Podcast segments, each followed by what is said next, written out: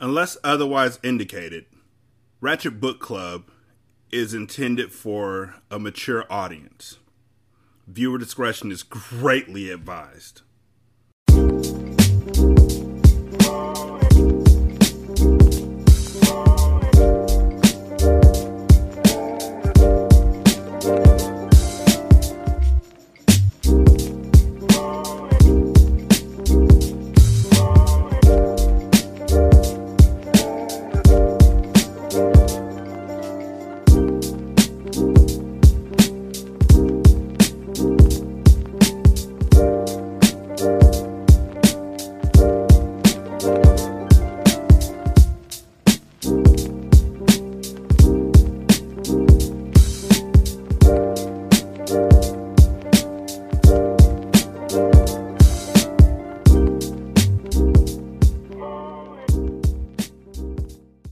Welcome to Ratchet Book Club, where we read hood classics and good classics. I'm Derek.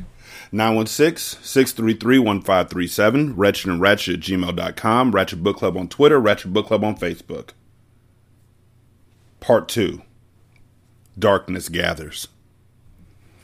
I pointed out to you the stars, and all you saw was the tip of my finger. Tanzanian proverb. If the tiger sits, do not think it is out of respect.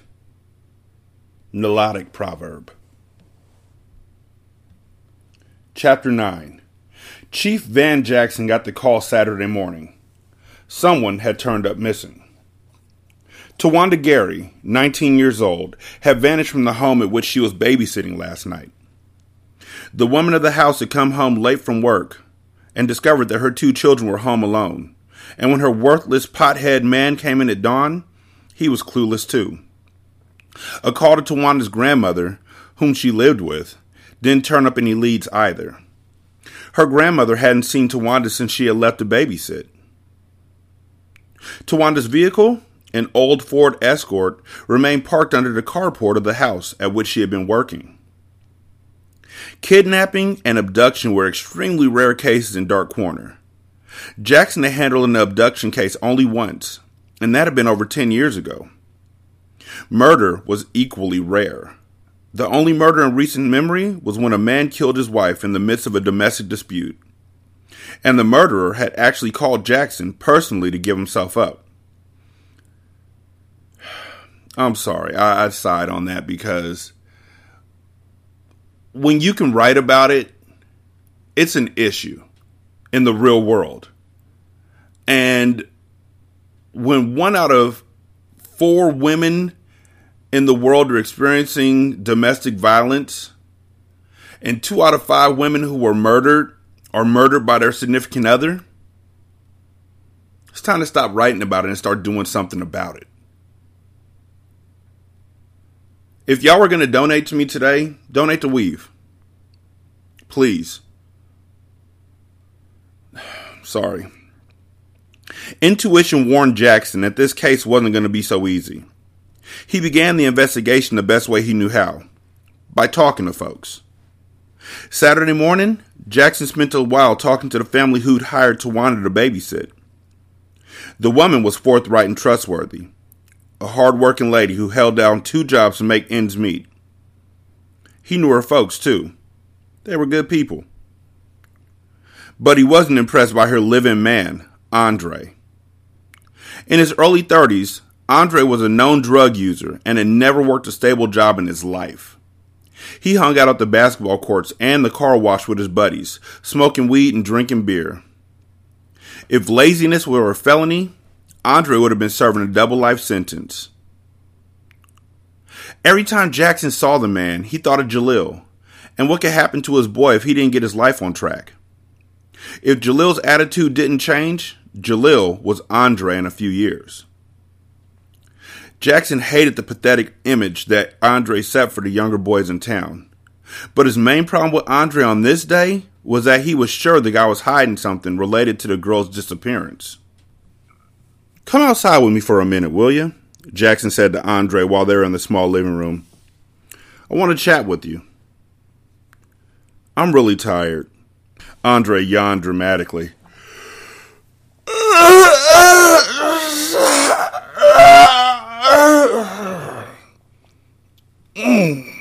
I was out all night. Ain't gonna take but a minute, Jackson said. Reluctantly, Andre followed him outdoors. Jackson leaned against the patrol car. Andre watched him, his hands buried in the pockets of his baggy jeans, restlessly jingling coins. Andre didn't look tired. He looked scared. First off, Jackson said, I don't care about your reputation for smoking weed. We ain't here to talk about that. But I don't smoke. Don't start lying to me, all right? Jackson said. I don't want to hear it. It ain't the issue. Andre drew in a shaky breath. I don't know what happened to Tawanda, Chief. I really don't. Jackson removed his hat and began to straighten the brim. I'm the kind of man I listen to my intuition. You know what it tells me? It tells me you're telling the truth. Part of it. I ain't lying, Chief, Andre said. I rolled out as soon as she got here to watch the boys, and when I got back to the crib, my woman was already here and said that Tawanda was gone. I don't know nothing. Jackson had finished flattening the edge of the hat. He set it back on his head.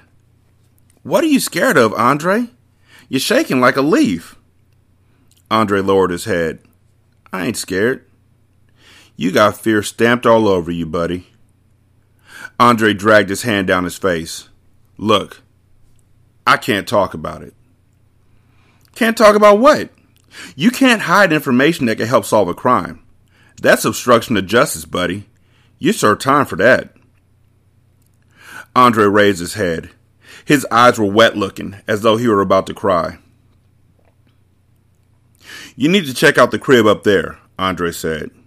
He quickly motioned towards the horizon, then dropped his arm as if he had gotten an electric shock. Any wicked shit going down here? You better look up there first. Jackson had followed the man's finger. The only house up there was the Mason place. A coldness wrapped around Jackson, like a mantle of ice. All right now, Jackson said. You gotta explain what you mean. What's Jubilee got to do with the girl? Hell nah, Andre said. I done already told you too much. I ain't getting any deeper into this shit. Andre fled inside the house. He slammed the door in Jackson's face. Jackson knocked. Open up, buddy. We ain't done chatting. No one answered. Jackson knocked again, then rang the doorbell, and still they ignored him. It surprised him. He had never faced resistance like this from folks in his own town. But one thing was clear Andre was scared out of his mind.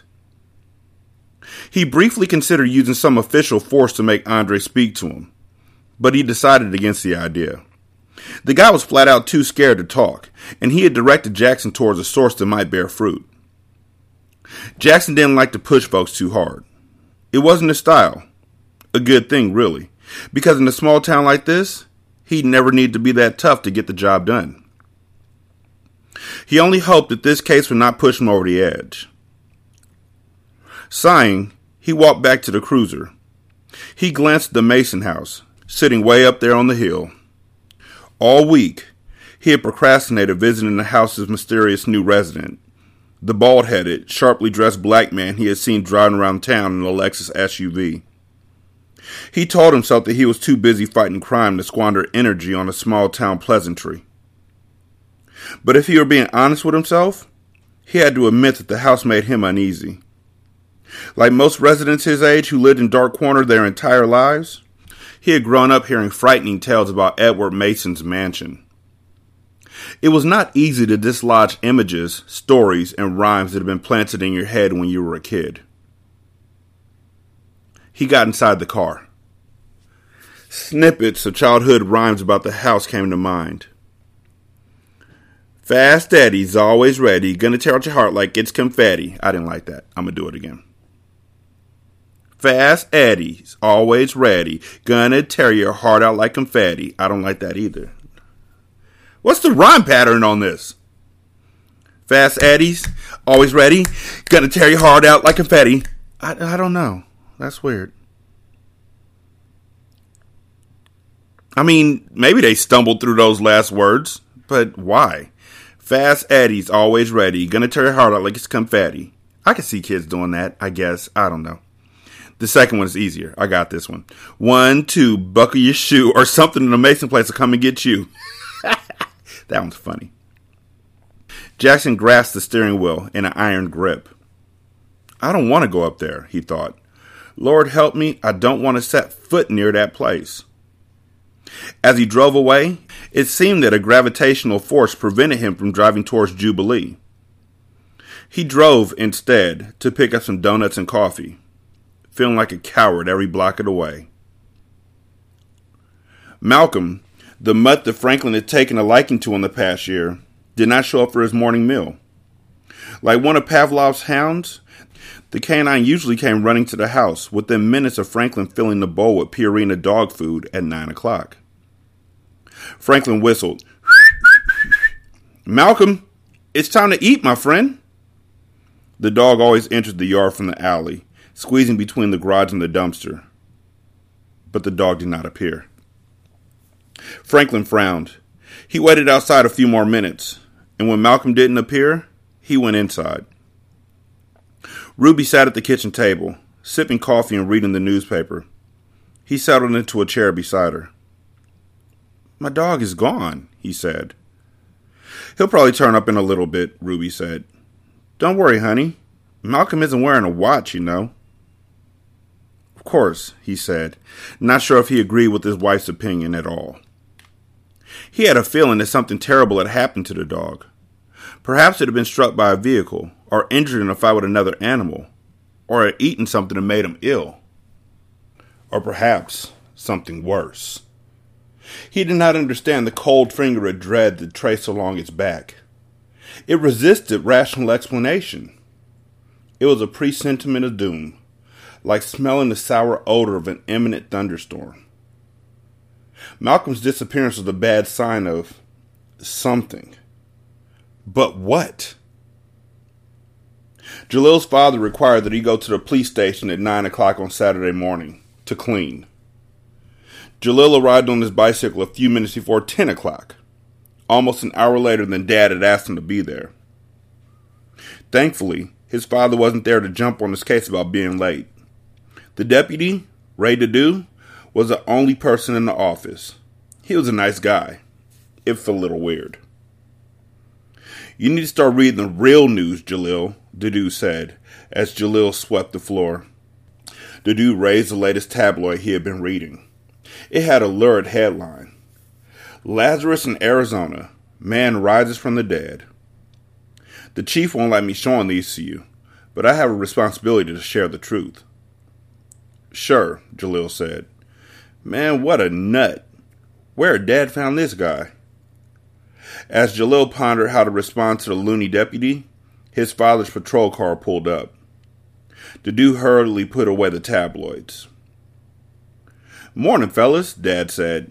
He tossed his hat on the desk. I ain't made no progress, really, on the missing girl. No one knows much of nothing. What missing girl? Jalil asked. It was the first he had heard of it. Dad sat in his desk chair and leaned back, crossing his fingers across his stomach. Twanda Gray lives on Boone Drive with her grandma. She was babysitting last night and has turned up missing. An image flashed with startling vividness in Jalil's mind. A man putting a large covered object inside the back of a Lexus SUV. A package that had a pair of dangling legs. At the time he'd seen it, he'd been convinced that he was not imagining things. But the fellas had talked him out of it, saying the weed was making him hallucinate. But what if it had really happened, just like he'd seen? What if he was the only witness to the crime? You got a funny look on your face, son, Dad said. You know something about this? Jalil chewed his lip. He told his father everything. Shit, Dad said. Jalil rarely heard Dad cuss, but Dad continued. Shit, shit, shit. What's wrong? the deputy said. That Lexus truck, Dad grabbed his hat and rose, belongs to the fellow who moved into the Mason place. For the first time in years, the last time being the day the doctor had announced that his mother had cancer, Jalil thought his father looked afraid. Jubilee was the last house in the world that Van Jackson wanted to visit. But he couldn't procrastinate any longer. If what his boy had said was true, and he had no reason to suspect that Jalil had lied, the fellow who had moved into this place was the prime suspect in the girl's disappearance. It was Jackson's duty to question the guy and arrest him if need be. Jackson parked in front of the tall iron gates. Clouds passed over the morning sun, cloaking the world in grayish shadows. It had been many years since he had last visited the Mason place. He'd last been there to investigate a vagrant who was squatting in the house. The guy had gotten inside through a window. When Jackson discovered the man, he was not prepared for what he had seen. The guy feasted on dead animals and insects. A stinking heap of crows, squirrels, beetles, flies, and spiders were spread at his feet, like a hellish buffet. Pull up a chair and have a bite, the man had said in a raspy voice. There's plenty of food to go around. He bit the brittle head of a beetle and chewed with pleasure. Jackson had gagged, then arrested the man. It turned out the guy had escaped from a psychiatric hospital in Memphis. But those were the kind of incidents that happened to Jubilee. Nothing but bad, bizarre things. Jackson got out of the car. It was strangely quiet up there. The Mason place might have been located atop a mountaintop, far away from human habitation. Jackson felt his heart whamming like a bass drum. The Lexus Sport utility was parked at the end of a long driveway. The resident was home. Public enemy number one. Jackson walked to the gate. It wasn't locked. He pressed a lever, and the gate opened with a soft squeak. He went inside. He rested his hand on the butt of his 357 Magnum. Pushed by a stiff breeze, the gate clanged shut behind him. As if summoned by the noise, a group of dogs bolted out of the deep shadows beneath the trees. Big ones. Four of them. They barked, snapped, and growled. Shit. Talk about a mess.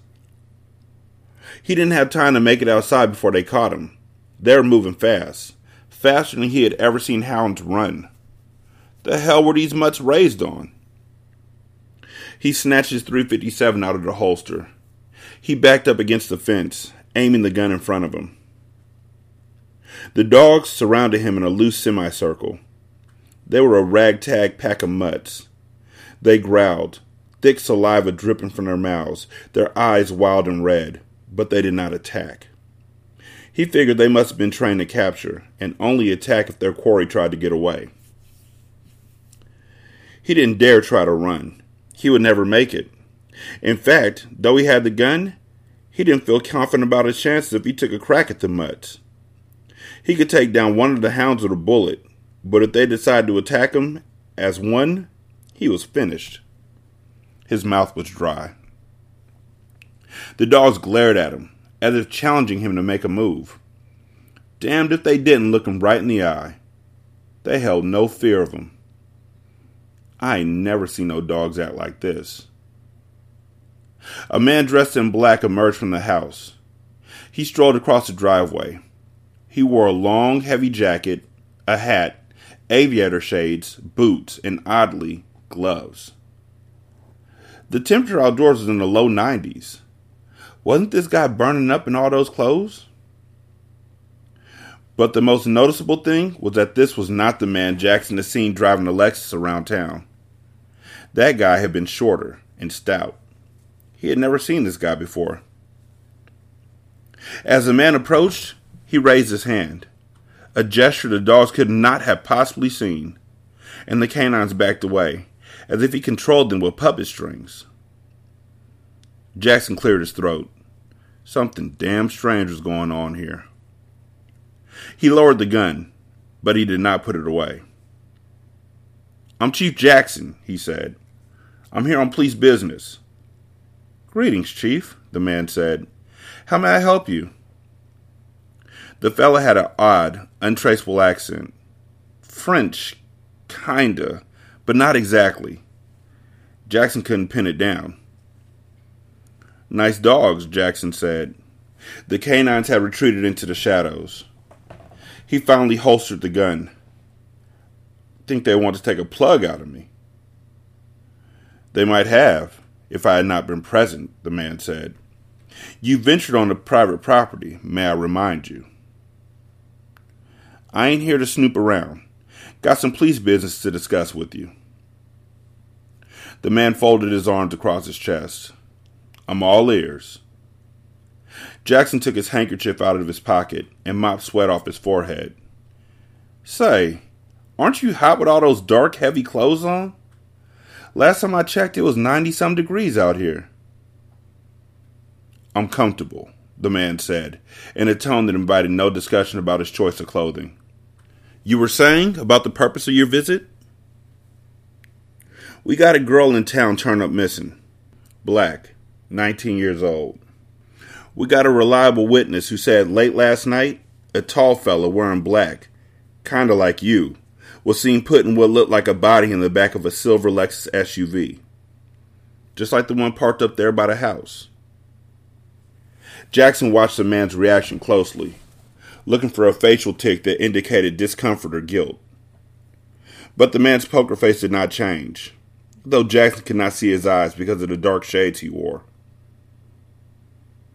If I understand this correctly, the man said, you suspect that I was involved in the disappearance of this young lady. Suspicion is kind of pointing towards you having something to do with it, Jackson said. Where's the bald headed man who lives here? Kinda stocky. I saw him driving through town a couple times. He's away. But he's not the man you want, Chief. I'm the one. I am guilty. Jackson was not often taken by surprise, but his mouth slipped open. You're telling me you're guilty? Jackson said. You're confessing? I abducted the young lady, the man said. He smoothly removed his glasses. Jackson gasped. This guy's eyes. Dear God. They were like twin black holes that sucked Jackson right into him. Jackson could not look away. A force as powerful as gravity compelled him to stand rigid and gaze deeply into the man's inhuman eyes. Fella's done something to my mind, Jackson thought dimly. Reached in and taken control of it, like in those Star Wars movies. He's working a Jedi mind trick on me, so help me God. As Jackson stood, entranced, the world receded as if swept away by a strong tide. The only reality was the man's eyes. Jackson no longer felt the oppressive heat and humidity. He no longer felt the ground under his feet and the sweat drenched clothes that clung to his body. He no longer tasted the traces of coffee that he had sipped only minutes ago. No longer heard the soft wind that drifted across the yard. The man's eyes were his world, his universe. They were everything. When the man spoke again, his resonant voice was inside Jackson's head. Chief Jackson, you are an honorable man and desire to serve your people, but now you will bend to a power greater than yourself. I require the young woman for purposes that you cannot fathom in your mortal imagination. You will not arrest me. You will not question me further. You will not harbor any suspicion of those who currently dwell on this property. When you leave this place and continue your investigation into the woman's disappearance, you will direct your attention elsewhere. When you leave this place, you will not remember seeing me or the dogs. When you leave this place, the idea of ever visiting this residence again will fill you with paralyzing fear. You will not remember me issuing these commands to you. You will act upon them as though they spring from your own consciousness. Do you understand? Yes, Jackson said, numbly, not feeling his own lips move.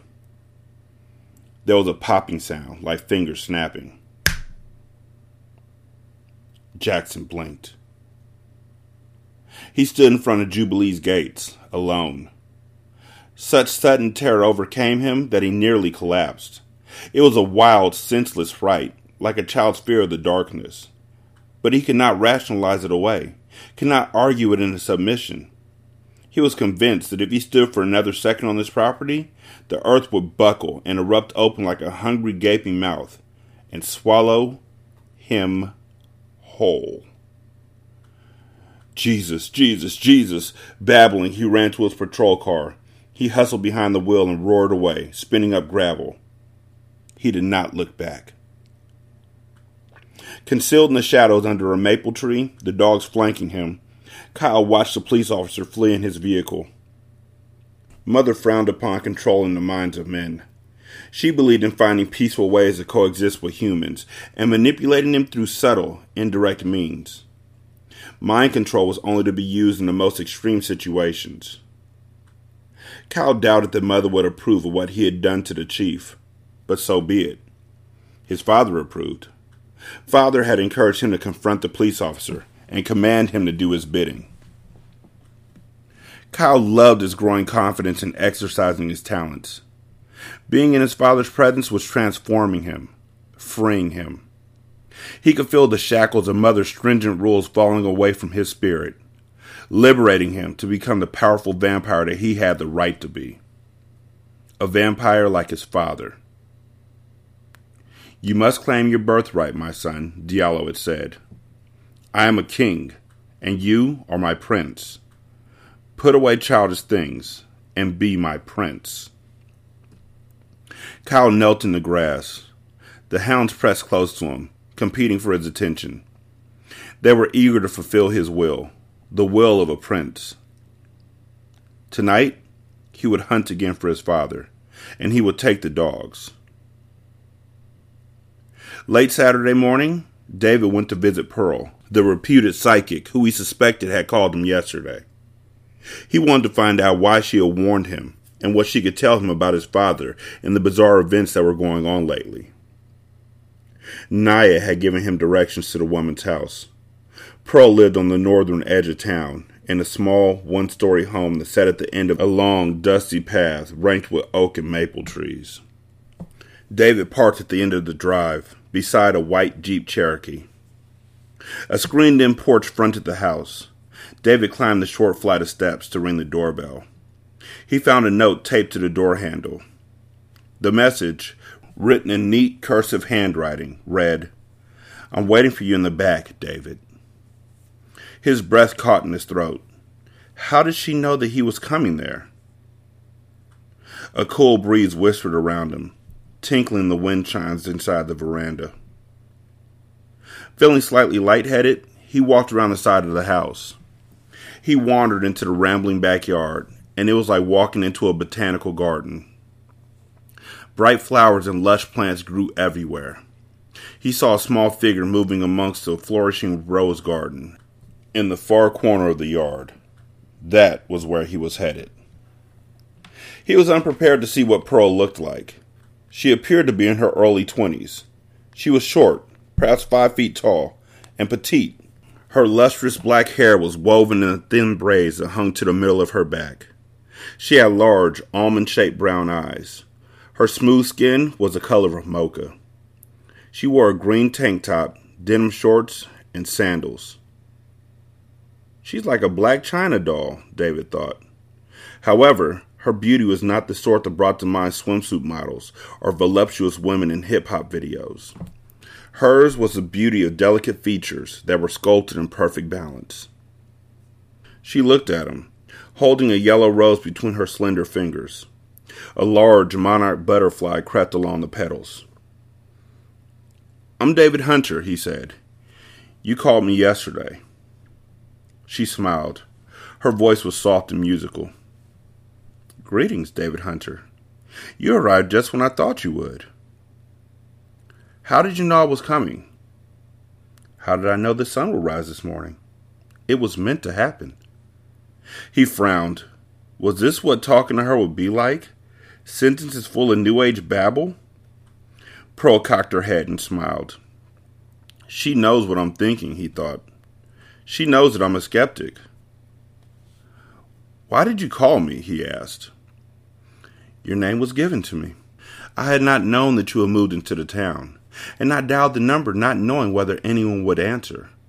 But of course, you did. What do you mean my name was given to you? By whom? I am only a receiver, David. I receive messages, and it's my responsibility to pass them to the intended party. So you get psychic radio waves or something. She shrugged. That's a crude analogy, but yes. She sat gracefully on the ground, crisscross applesauce, a colorful wall of flowers behind her. Sit with me and rest. He hesitated for a beat, then he sat too. The scent of roses enveloped him. Pearl twirled the yellow rose in her fingers. The butterfly leapt from the petals and onto her knee, like a trained pet. She gently stroked its wings. You definitely like flowers and plants, he said. It's like Callaway Gardens back here. It brings me peace, she said. In life, we have to hold fast to that which comforts us. What comforts you, David Hunter? Learning the truth. What if the truth is painful? she said. Then I can deal with that. For me, not knowing hurts more than anything. It is your nature to seek the truth at all costs. It is an admirable quality, but you will suffer much heartache because of it. Some truths are best left uncovered, like serpents sleeping beneath rocks. Such as? She only shook her head. The butterfly crawled into her palm. She lifted her hand, and the butterfly fluttered away. He wanted to get back to a focused line of questioning. This talk of the agony of learning the truth was not helping him. He leaned forward. On the phone, you said I was responsible, that I had to prepare. What did you mean exactly? It means what it means. The message is simple, David. But what am I responsible for? It is being revealed to you. I cannot reveal it because I don't know. I thought you were supposed to be a psychic. She smiled but a thread of sadness ran through her expression. Again, I am only a receiver. Sometimes the messages are quite detailed. At other times, they're vague. The communication is uniquely tailored for each recipient based on what they need to hear. Well, mine was very vague. I felt like I stumbled into an episode of The Twilight Zone. That's actually an apt example, she said. You'll be challenged to believe in that which may appear so impossible, you'll think you have entered another reality. Okay, you've got to explain what you mean by that, he said. Please. Oh, David, she sighed heavily. Do you believe that your move into Mason's Corner was a coincidence? You came here seeking to learn about your father. Please do not ask me how I know your purpose for to know such things is my gift. But what if everything that you have learned about your father since you've come into this town was woven into a deeper truth that you will be inclined to dismiss as impossible? You've just confused me more, he said. Listen, I've seen a ghost of my granddad that basically told me to fulfill the family legacy. I found an old Bible with weird drawings. I've talked to people who've told me my father faked his death. I seen a photo my dad took at that supposedly haunted mansion. Then you call me talking about how I'm responsible for something. Maybe I'm dense, but I don't see how any of those things are connected at all. I'm sorry that it's confusing, she said, but I cannot grant you any more insight on the matter. You'll have to discover the meaning on your own. He blew out a chest full of air. He felt as if he were back in his college calculus class, in which the professor would have the answer to the problem, but refused to share it no matter how frustrated the students grew. Whew. Let me tell y'all something about my math class in college. So I had this dude, right? He was a retired military asshole. Called him an MRA, even though it was RMA. Fuck it, doesn't really matter. He was a DICK. Anyways, this dude came in and told us his name, like the first day of school, came in and told us his name. I don't remember what it was. I wiped that shit out of my head. Go fuck yourselves. Um, and he said two things you need to know about me. One, I passed tenure, and two, I'm about to retire. What that means is I'm gonna teach you math and I'm gonna teach you my way. And if you go and tell on me, I'm gonna quit and it don't even matter. I thought it was bullshitting until he started teaching us math that wasn't even in the fucking book. The problem with him teaching us math that wasn't even in the fucking book is that the tests he would give us were from the fucking book. So we had tests based on notes that we didn't have stuff for because he wouldn't give us the right shit so we could study. And when we asked him the questions, we were like, yeah, that's all cool and fine and shit. Old retiring tenure motherfucking dude. But what I need you to do is turn to page fucking five in the book and tell me how to run that. Run that shit, old man. And he look at us, this black retired military dude, and he look at us and speak Spanish. Okay? Okay? Page five, motherfucker. Can you read it? K? Do you understand what I'm K? I'm gonna need you to stop K. And he K you into silence. We went and told on his ass. By we, I mean me. I got tired of that shit. All that K, I heard K in my sleep. So, after I told on him, he came back later on and was like, I heard some of y'all told on me. I'm still here. And he kept teaching his way, and I failed the fuck out of that class, but then I dropped it right before it became time for me to actually, for the grade to be permanent. So I just got a uh, incomplete and I never went back. Fuck that dude. Fuck calculus. Did my father really fake his death? He said. Can you answer that?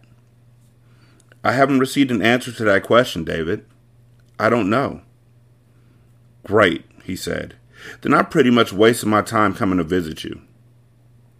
No, I have something I'd like to share with you. Another puzzle that'll give me a migraine? He laughed bitterly. Do I really want to hear this? Her expression was somber. I was the last person in town to see your father before he disappeared. He visited me, seeking to learn the outcome of his fishing trip. He claimed to have a bad feeling about it and wondered whether he should cancel it. What did you tell him?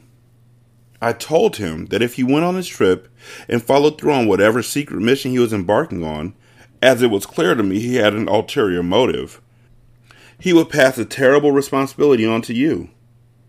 You would be called to do something for which you had not been properly prepared. Are you serious? Do you know what Richard's response was? I spent my whole life preparing David for what he might need to do one day. What? David said. That's the craziest thing I ever heard. Spent his life preparing me. He was never there for me. He had not intended to shout, but the emotion exploded out of him.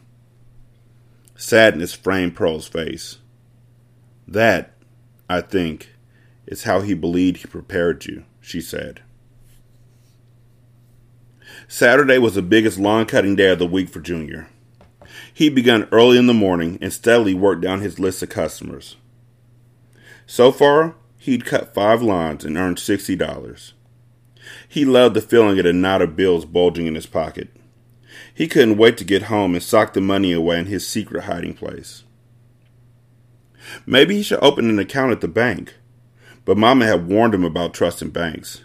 She said they took her money, and when she would go to check on it, there was less in there than what she had given them. But that was a long time ago. Maybe banks were different these days. Next on Junior's lawnmowing list was Doc Bennett. Junior liked the old guy. He was real sharp and full of good stories. Junior pushed his mower into the driveway and knocked on the front door. Doc Bennett came outside. Morning, Junior, he said. Sure is hot to be cutting grass. It don't bother me, Junior said. I'm used to it. I said it many times and must repeat it again. You're the hardest working man in Mississippi. John Henry wouldn't have anything on you. Who's John Henry? John Henry was a legendary African American railroad worker, renowned for his strength. He once competed in a contest to see whether he could lay track faster than a newfangled machine. And though he won, he died soon afterward. Ain't that something? Junior said. Man died racing a machine. You know they say computers are going to rule the world one day. So I've heard. Say, you get around town quite a bit. Have you seen my dog Malcolm? The mutt that comes around here?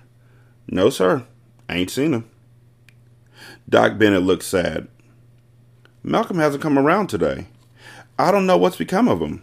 Please let me know if you see him. Sure will, Doc, Junior said. He turned to start up the lawnmower, but then he looked back at Doc Bennett. The guy had a thoughtful look on his face and stared at the sky. I'm going to tell him what happened at the cave, Junior thought suddenly. Doc Bennett was the smartest man in town and would be able to make some sense of what Junior had seen. Junior could not get his own thoughts around what he had seen that night while digging with Andre, and Andre was too scared to talk about it. The scary guy in black had warned them not to tell anyone what they had seen, but Junior had to tell someone. It was eating him up inside. He'd never been good at keeping secrets. Say, Doc, Junior said, I want to tell you something. Certainly. Doc Bennett stuck his hands in the pockets of his khakis. Go ahead, my friend. It might take a little while. Doc Bennett pursed his lips. He opened the front door. Then I suggest you come inside. Franklin had heard some amazing tales, but nothing compared to the story that Junior Hodges told him. A nighttime job offered to Junior and his cousin by the bald black Frenchman who had moved into Jubilee. Junior and his cousin digging into a cave located on the property, an earthen tomb filled with skeletons. A mysterious man dressed in black who, when he discovered Junior and Andre peeping into the cavern, flung them against the wall with an invisible force. Franklin did not want to believe it. Junior was a nice young man, but he was, unfortunately, a bit slow. Franklin did not believe that Junior was lying, but he suspected that Junior had unknowingly embellished a few elements. Even the most intellectually sound individuals found it difficult to recall incidents in flawless detail. Or perhaps, Franklin thought, I'm afraid to believe everything this young man's told me. His story goes against the grain of my beliefs. It's easier to discount his tale than accept it completely. That's all of it, Doc, Junior said, his big callous hands wrapped around a glass of water. They were in the living room, Junior sitting on the edge of the sofa, while Franklin sat in the recliner, turning his pipe in his hands. Do you. do you believe me? Franklin chose his words carefully. Junior, that is a rather astounding story. You ain't lying, Junior laughed uncomfortably. I can't hardly believe it myself. I believe that you encountered something bizarre and unsettling, but I'll have to reserve judgment until I have more information. I'm telling the truth. His eyes were pleading. Please, you gotta believe me, Doc. I believe enough to begin an investigation. I confess that I've been curious about the motives of the persons who have moved into Jubilee. Although your story is decidedly unusual, it is far too compelling for me to dismiss out of hand. I thank you for sharing it with me. All right. Junior appeared to be satisfied. He put the half full glass of water on the end table. I better finish cutting that grass. I got to keep to my schedule. Of course. Anytime you need to talk, Junior, I'm willing to listen. Well, thank you, Doc, Junior said. He seemed to be debating whether to speak again. Hey, what do you think of banks? Banks? I'm not sure I follow you. Would you put your money in a bank for saving? I certainly would, and I've done so for decades. We have a fine bank here in town. Are you thinking of opening an account? I kinda am, I guess. Mama didn't trust banks, but if you say I can trust them, he looked nervous. Franklin was saddened. Junior was in his early 30s, and no one had taken the time to educate him on basic finances. It worried Franklin to think of what the kid had been doing with his money. I strongly encourage you to open an account, Junior, Franklin said. You're a hard-working young man and need to protect your earnings. Give it a try. Junior grinned broadly. Thanks, Doc. I'm going to take your advice. I'm going next week. always happy to help. Franklin saw him out. Junior started up the lawnmower with a mighty pull, then began to cut the grass. Franklin returned to his chair. He tamped his pipe, lit it with a match. He considered Junior's fantastic tale. How much of it was true? Any of it? All of it? He went to the study. A large map of Mason's Corner was pinned to the wall. He had drawn the map to aid his historical research. He located Jubilee on the map and marked it with a red pencil. When Junior finished mowing the lawn, Franklin would call him inside again to determine the location of the cavern. Before he visited the cave, he needed to know where he could find it. On Saturday, Nia slept in. Last night, she had stayed at David's place until 3 in the afternoon, and by the time she arrived home, she thought she'd sleep until noon the next day.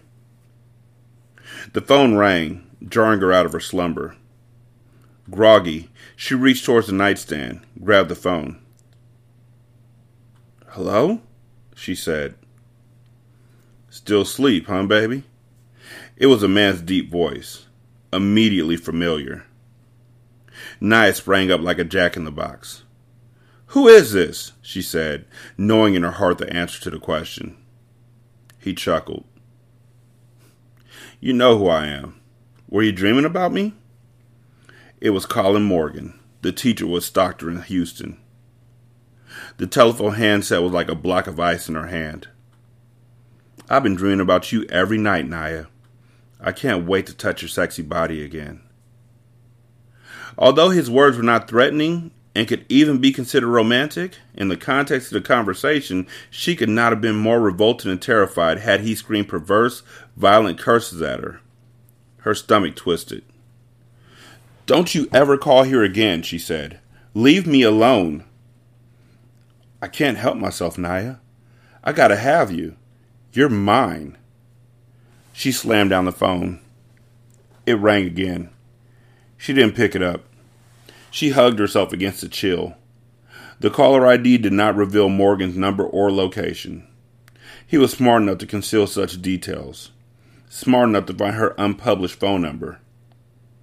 Smart enough to find out where she lived? After ringing five times, the phone fell silent. Voicemail picked up after several rings. The red message indicator began to blink. She punched in the code to access her messages. It was Morgan. He spoke only one sentence in a whisper. I know where you live. 916-633-1537, Wretched and Ratchet at gmail.com, Ratchet Book Club on Twitter, Ratchet Book Club on Facebook. Leave review on Podchaser, copy and paste that on the Apple Podcast, copy and paste that on the Goodpods. You can donate to the show at patreon.com slash single simulcast or at buymeacoffee.com slash sscast or on the Goodpods app. Um, I feel like I'm missing something, leaving something out. I'm dope. I'm missing something. I don't know. Voicemail, email, Facebook and Twitter, donation places Huh. I don't know. Maybe. Maybe not. Well, who fucking cares? I care. I mean, I should, but I can't remember. Oh, yeah. Buy merchandise. Uh, that's not something I usually say, but yeah, you should. Because it's fucking dope. It really is.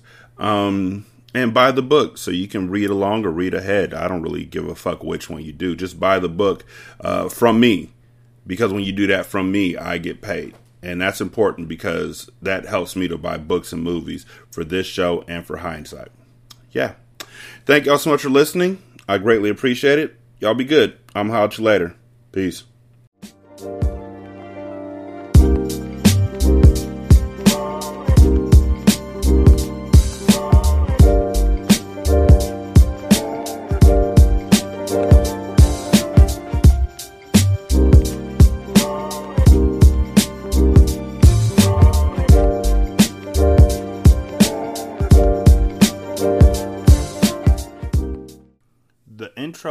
Outro to Ratchet Book Club is by that kid Garan, and it's called Goodbyes.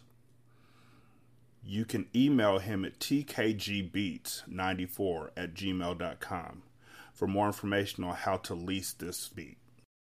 This is Single Simulcast.